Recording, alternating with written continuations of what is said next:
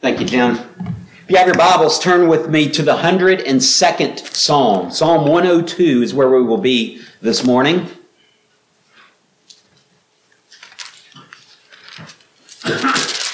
Yesterday, when uh, uh, we we've been vacationing the last few days in North Carolina, and on the way back yesterday, um, Carrie went to put on some Christmas music here uh, after we had gotten into Alabama, and I said it just doesn't. It's just not as Christmassy here as it is in the mountains. I don't know what it is, but something about the mountains just kind of, I don't know. It, it, just has a little bit more of a Christmas vibe. So, so um, hopefully, hopefully we'll get a, a, little bit more of a Christmassy feel here in the next few days. But um, it already feels that way up there for sure. Psalm 102. Stand with me as we read verses 25 through 27. This is where we'll focus today. Psalm 102, verses 25 through 27. This is God's word. And if you let it, it will change your life. Of old, you laid the foundation of the earth, and the heavens are the work of your hands. They will perish, but you will remain. They will all wear out like a garment. You will change them like a robe, and they will pass away. But you are the same, and your years have no end. Pray with me. Father, we pray that as we open up your word today, we pray that our praise has been favorable to your ears. Lord, we pray that your word will come to our ears. We pray that we will hear from you this morning. And then we will apply your word to our hearts, to our lives. Father, bless this time. In Christ's name we pray. Amen. Be seated. Of old you laid the foundations of the earth. Last week we talked from Psalm 89, uh, focusing in on verse 19, and it started kind of similar. It said, Of old you spoke. Uh, talking about what God had declared from time immemorial, basically uh, focusing on the fact that He had chosen His Messiah. And because He had chosen His Messiah, that, that through His Messiah, that we also were chosen. And, and so we live in light of who Christ is. Today, this is the psalmist here is actually praying a prayer of lament. But like many lament psalms, toward the end, he begins to get a higher perspective. He looks up at God and he says, You know, it's it, it, back, way back in the beginning, in fact, the Greek version of the Psalms uh, in the Septuagint puts it uh, in, in the beginning. Almost like in the beginning God created the heavens and the earth. Uh, that same kind of thing. In the beginning, you laid the foundation of the earth. Look in verse 25. Of old, you laid the foundation of the earth. And the heavens are the work of your hands. He's considering the fact that God is the one who has made creation. In fact, uh, uh, he's using a popular poetic device called a chiasm. Now, in a chiasm, uh, I, have talked about this before. It's almost like Russian nesting dolls, where you start with a subject and then you put another subject inside of it, and then you put another one inside, and you work your way toward the middle. And in the middle is the most important thing. But here, he's not doing it over several passages. He's not doing it throughout the entire song. He's doing it within one line with just a few words. And so instead of like Russian nesting dolls, I think it's more helpful, and maybe I'm just hungry, but I think it's more helpful to think of it like a double stuffed Oreo. What he does in the Hebrew, he, he orders the language a little bit. So in English, if we say a sentence like, John hit the ball, we know what that means, right? There's this guy named John, and he's playing baseball, and he hit the ball. Okay? We're all kind of clear on that. But if I change the order up, it changes the meaning of the sentence. If I say the ball hit John, now you got to take John to the doctor to get some medical care. It's totally different meaning from John hit the ball, right? Same words, but a different order changes the sentence completely. Now, if I say hit the ball, John, that's an even different meaning, isn't it? Now, instead of needing medical care and instead of hitting the ball, now John's having trouble and, and I'm trying to get him to hit the ball. You, you see what I'm saying? In English, we, our word order matters. But in Hebrew, it doesn't. You can change words around and still get the same meaning. And so what this author does is he moves things around. And so he builds an Oreo. He starts with, of the earth, you laid the foundation. The works of your hands are the heavens. Would be the way this is written in Hebrew. And so you've got the bottom cookie of the Oreo of the earth. Then you've got the double stuffed cream filling. You laid the foundation, the works of your hands, and then comes the top of the Oreo, the heavens. Now, we all know what's the best part of the Oreo? It's not the cookie, right? It's the cream filling. The cream filling of this passage is God's active work in creation. So, what the psalmist is stressing here is that God is the one who has created it. I think about the earth. I think about the beautiful plants and trees, all the animals that are inhabiting it. I think about the heavens, the glory of the skies, the clouds in the sky, that, that beautiful be- blue sky from the oxygen gas that's in our atmosphere. And even beyond that, at night, you see the heavenly host all arrayed all over the sky. All of that, it, it, all of that, and all of this down here is just the Oreo cookie. And the only purpose of the Oreo cookie is to hold the cream filling. The only purpose for the cookie is to have something to get the filling by, right? You open it up, you eat the filling first. Then maybe you eat the cookie. If you're my kids, maybe not. I don't know. I see a lot of cookie and a whole lot of filling that get that got eaten off of the cookie, right? The psalmist is stressing that God's active hand is the point. That's the cream filling. I think we're going to have a Walmart run on Oreos later. He stresses that. Because remember, he is, he is singing a, a prayer of lament. Look back in, in uh, look back at the beginning of Psalm 102. He says, Hear my prayer, O Lord. Let my cry come to you. Do not hide your face from me in the day of my distress.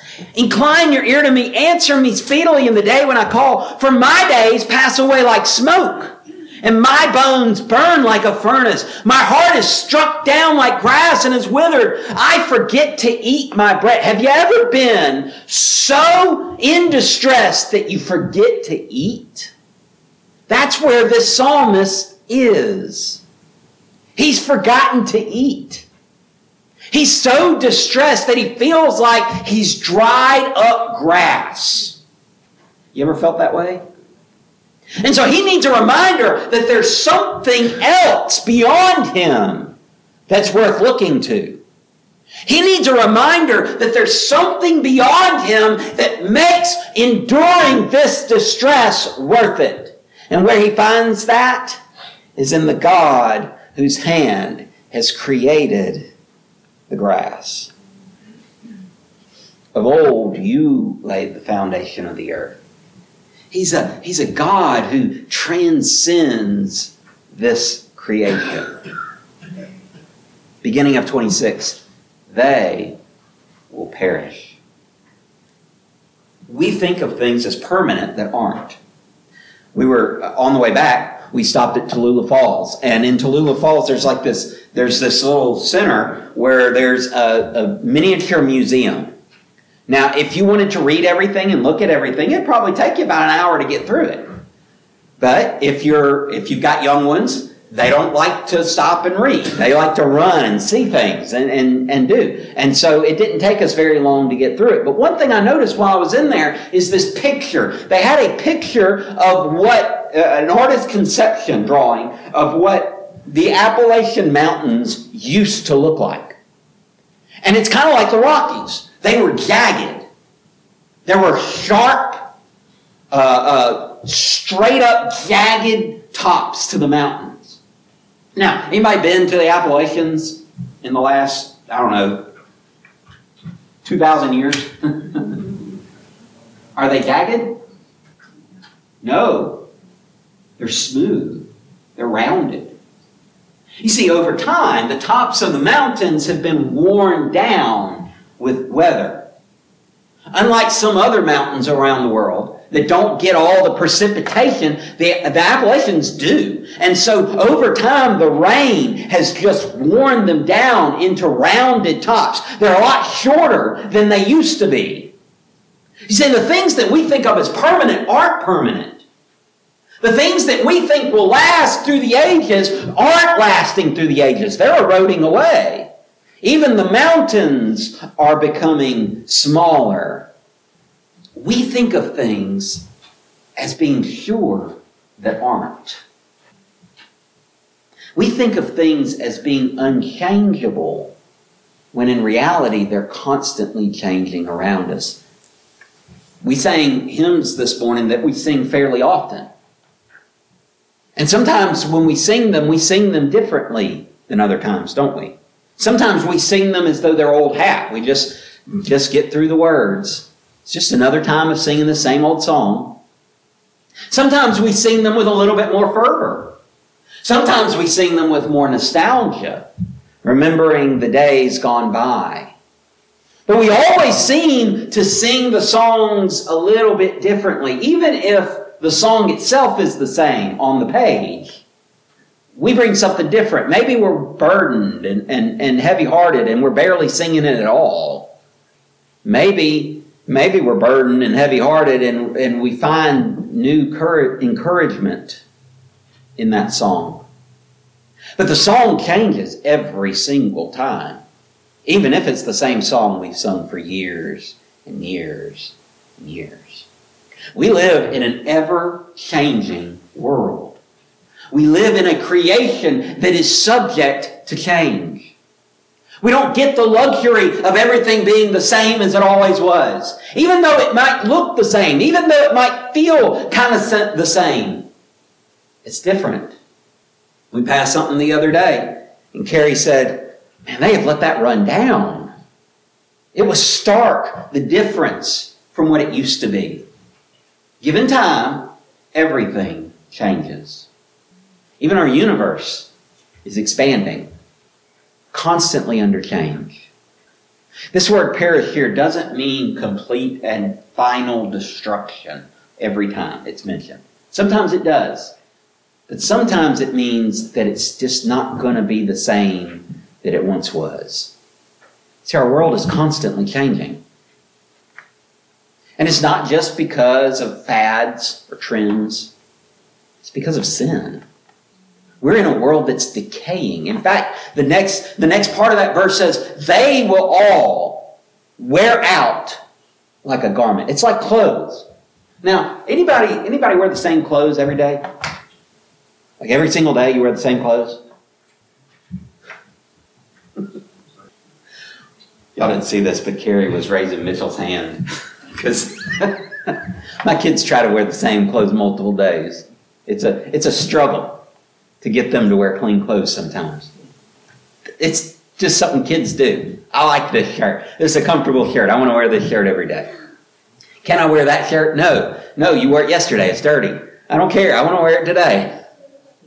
Hopefully that's not that way with underwear, right? But you know, eventually those clothes wear out. And the funny thing is, you don't always have to wear them for them to wear out. You've all, you've all, every one of us has had the experience, I'm sure, that you have gone into your closet for something you haven't worn in a while and it's worn down. Or a moth got in there and there's little holes in it. Or something has happened to it. I've got shirts that I wore out the elbow of them. I'm not exactly sure how I wore out the elbow, but sure enough, I did.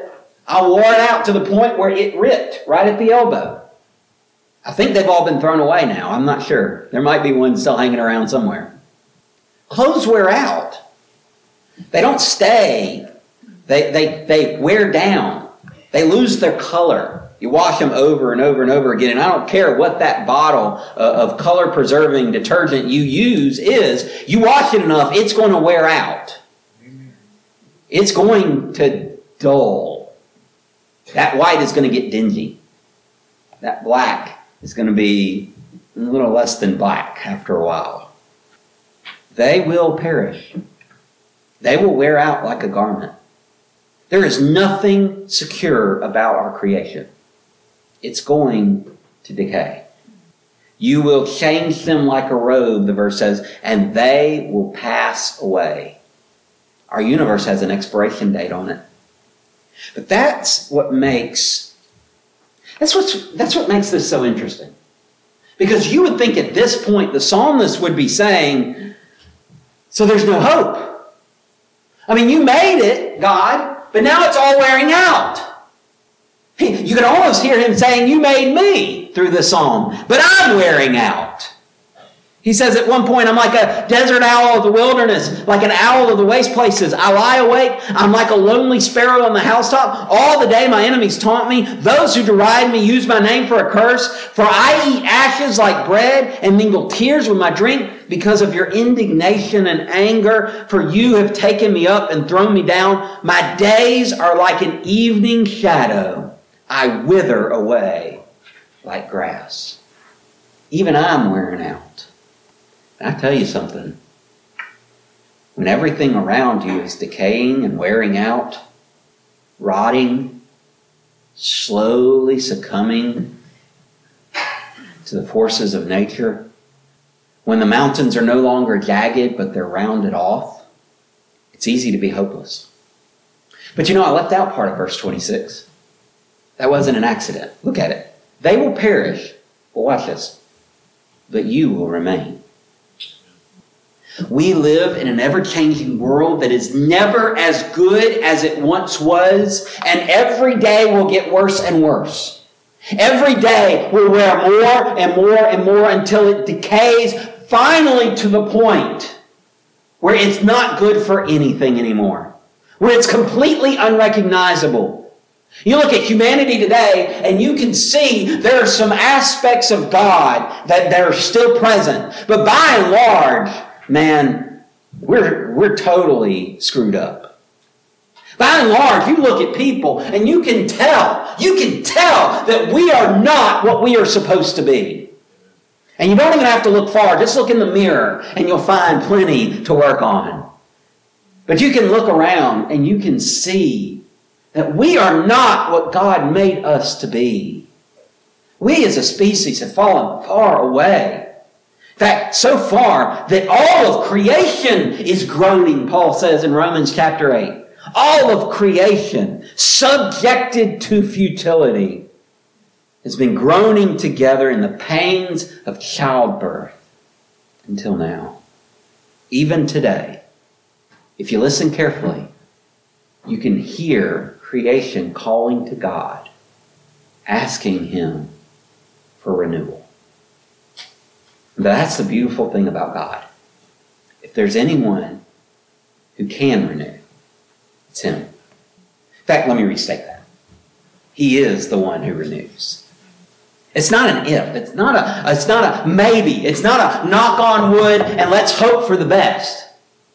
God is the one who renews.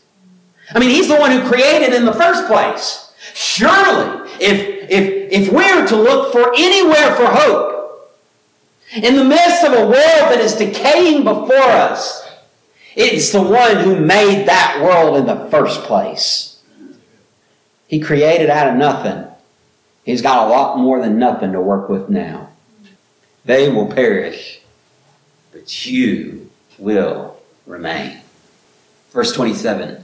Yeah, they're gonna, they're gonna change, you'll change them like a robe and they will pass away, but you are the same. And your ear, ears have no end. You see, my days are limited.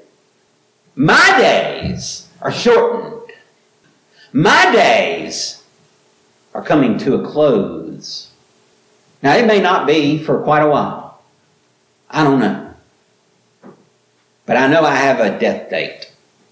I know I have a day when I will no longer live in this present realm. So do you. But his years have no end. My days, I, I, read verse 11 earlier. My days are like an evening shadow. I wither away like grass. Look at 12. But you, O Lord, are enthroned forever. You are remembered throughout all generations. I have limited time. but not him.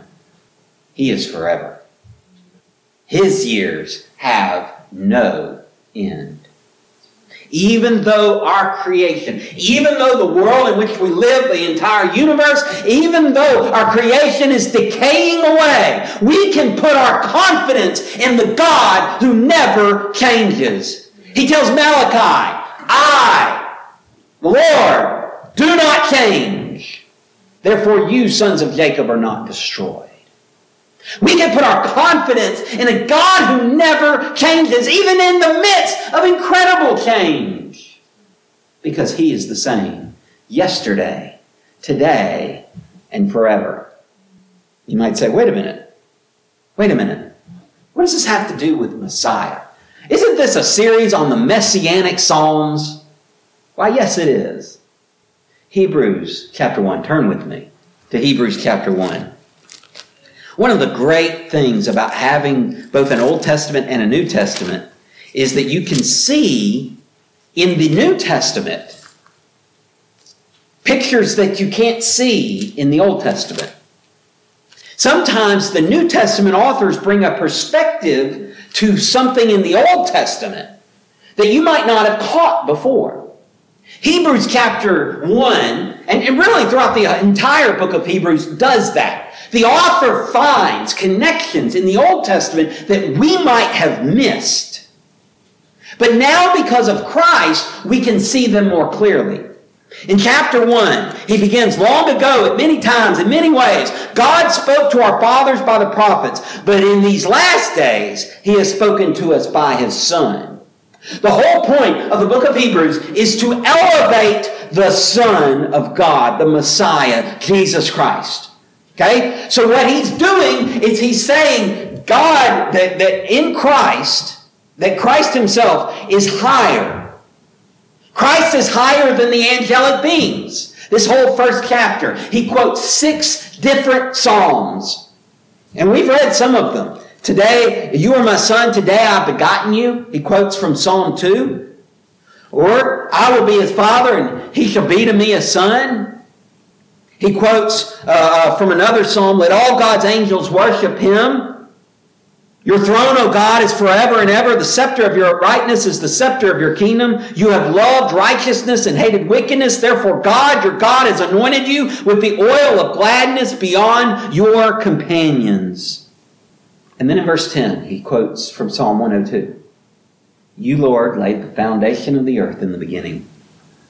He quotes this as God the Father speaking to God the Son. Read this passage again, but imagine the Son as the one to whom it is spoken.